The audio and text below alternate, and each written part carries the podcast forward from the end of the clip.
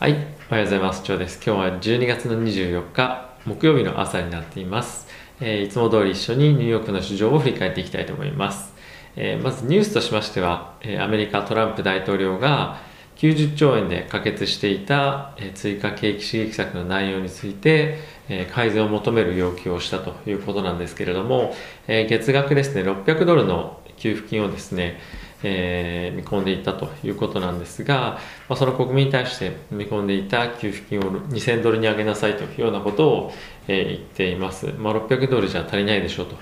いうことだったんですけれども、まあ、実際これがですね、えー90兆円まとめるためだけで、えーまあ、ためだけとは言わないんですが、えっとま非常に時間かかったにもかかわらず、ここで、まあ、否定をされて、でかつ、あと1週間で本当にこのなんていうんですか、まあ、差額っていうところが埋まるのかどうかっていうのはちょっと疑問なんですけども、えーこれがおそらく来週以降、まあ、というかまあ今日以降ですかねまた議論の対象になるんじゃないかなと思っています。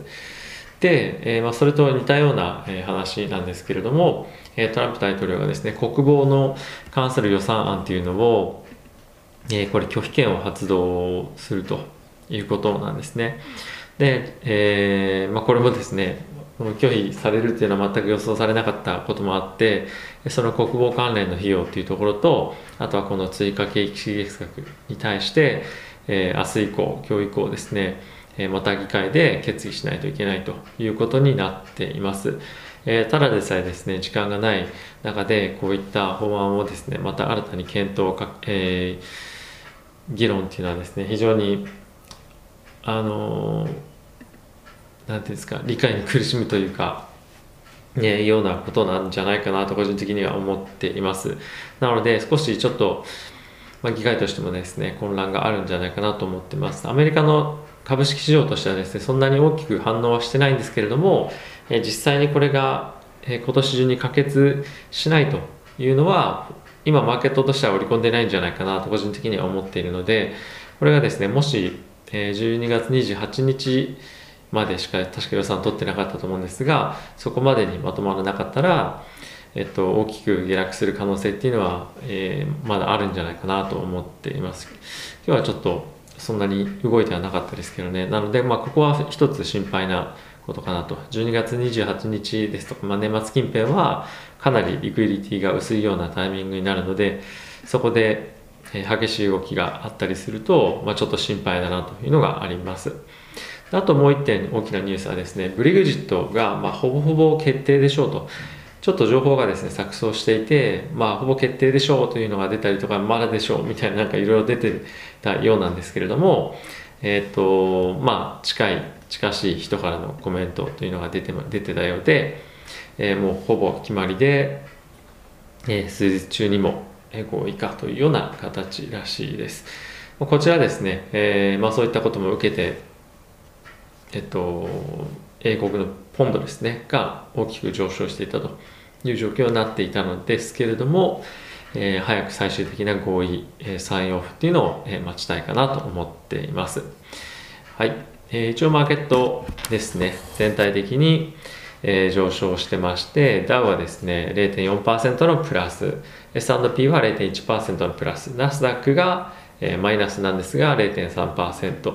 で、ラッセル2000、こちら中小小型株が0.9%のプラスとなっていて、史上最高高値を更新しているというような状況となっています。えーここ数日ですね、やっぱり、まあ、数日というか、まあ、数ヶ月ですかね、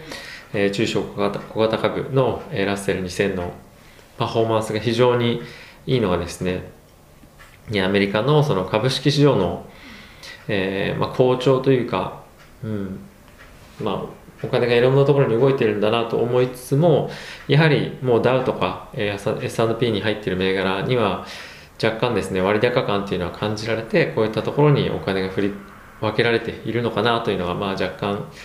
えー観測ではあるんですけども、えー見受けられるかなと思っています。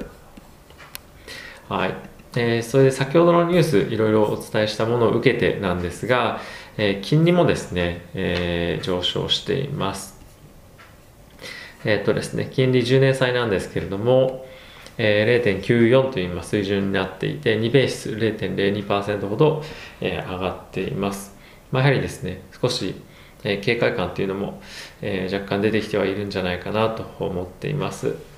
がその一方でちょっとまあいろいろミックスな動きでなかなかなか何とも言いづらいなというのはあるんですが、えー、ビックスは、えー、少し落ち着いて23というような水準となっています。はいまあ、目立った動きっていうのはですね今日はどんなものがあったかっていうと、えー、つい先日ですね、えー、FRB の方から中央銀行の方から、えー、アメリカの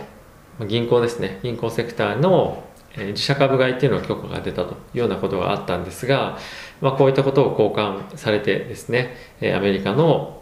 え銀行株っていうのは大きく上昇しています今日の一番のリーダーは銀行株かなというところですね。であと他のセクターに関しては、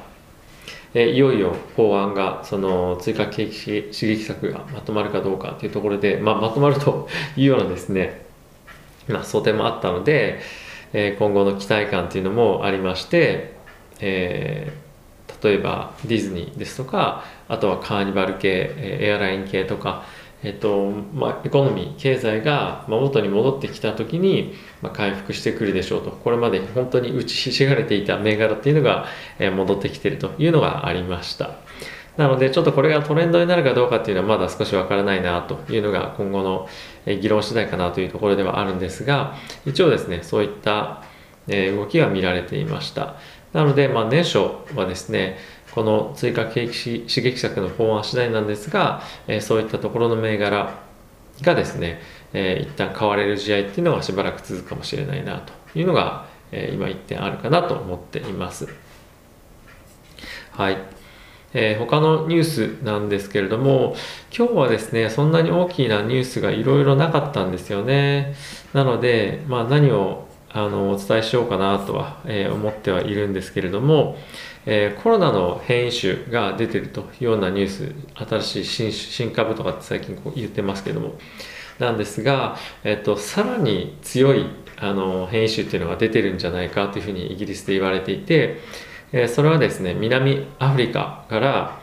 えー、来てるんじゃないかというふうに言われています。なので、南アフリカからのですね、渡航者とかっていうのは一旦ちょっと打ち切りをしていて、えー、今後はですね、その感染経路の、え調査っていうところとあとはですねそこの、まあ、新しい変異種に感染している人の隔離とかっていうのを行っているので、えー、今後はアメリカですとか他国にそういったのが漏れないように、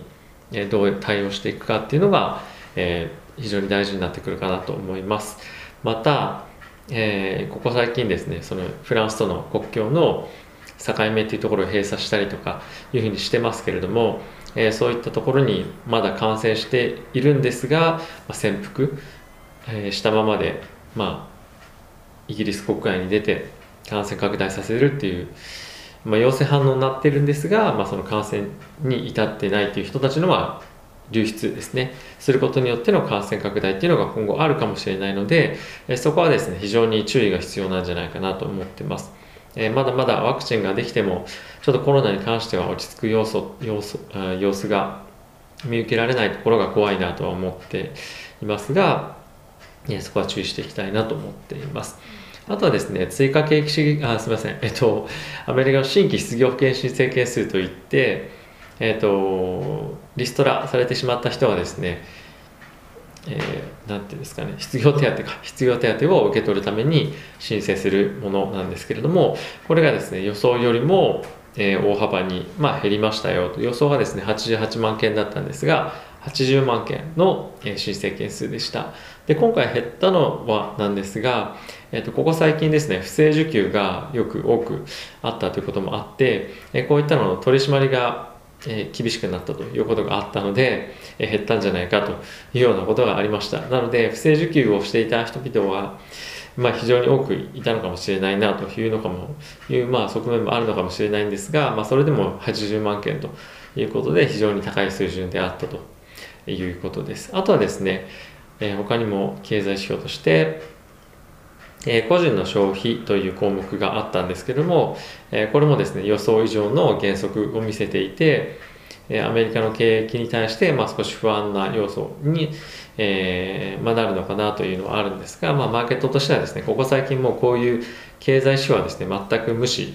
っていうのがあのあるので、まあ、これでマーケット動向とかっていうわけではないんですが、まあ、実態を把握する上でこの辺もま重要な指標なのかなと、思っています。はい。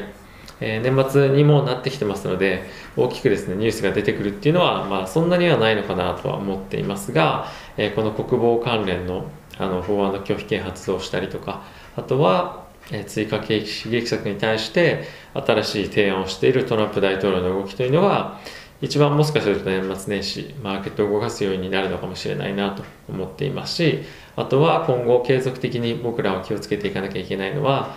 コロナウイルスのえー、まあ、特に変異種ですね、えこういったところの感染の拡大をいかに抑えられるかというところが注目になっていくんじゃないでしょうか。はい。マーケット引き続きですね、個人的には、えー、買いの試合っていうのは続くと思ってます。まだまだ FRB からの資金の、えー、供給っていうのは止まり止まら止まらないですし、あとはやはりどんなにあの一旦マーケットが落ちても、まあ、ワクチンがあるでしょうっていうところがまだあるので、えー、まあ、落ちたところはいいおしめ買いの、まあ、後期として捉えてどんどん買いが入るんじゃないかなと思ってますし僕も昨日もいくつか銘柄また買い入れて来年の、ま上昇相場に備えているというような状況となっています。はい。ということで、えー、今日もお時間ありがとうございました。えー、今日木曜日、明日というふうに決まですね、もうクリスマスということなので、えー、ぜひ皆さんお体にお気をつけてお仕事を、えー、ぜひ行ってください。ということで、ってらっしゃい。良い一日をお過ごしください。